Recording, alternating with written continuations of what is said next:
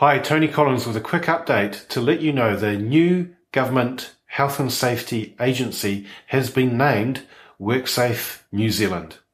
Welcome to Safety Hub with Tony Collins. Join him to learn how to improve workplace safety to be legally compliant, win more contracts, and increase profits. At a recent National Health and Safety Conference, the Minister announced the name of the new health and safety government organisation called WorkSafe New Zealand. Now we've had the Pike River investigation or inquiry and a task force looked at health and safety in New Zealand. Key recommendations out of that was to set up this new independent regulator. In the past, you would have been familiar with OSH and it was part of a bigger group called the Department of Labour.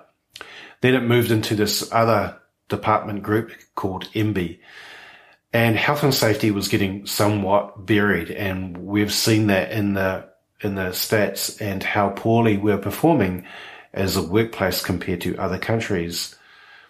So the, the, the name change signals more than just a name it is a, a key change in New Zealand history around health and safety. And the organization will be up and running by the end of this year. So what does this mean to you?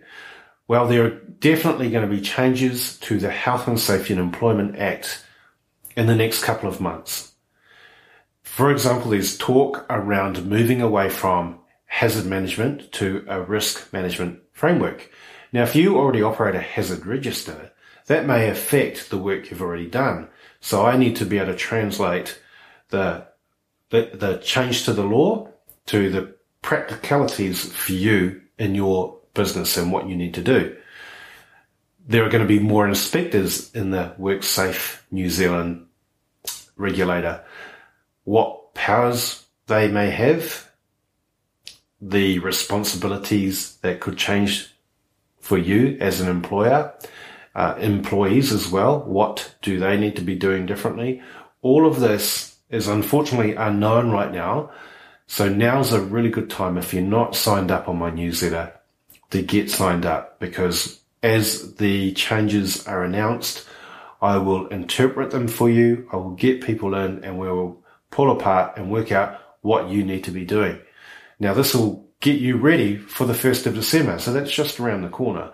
And if we can front foot you and get positive actions in place immediately, look, it could even be a competitive advantage for you. My ultimate aim is to make your workplace safer. So there's, there's a couple of reasons there right away while, why you need to be finding out what you need to do.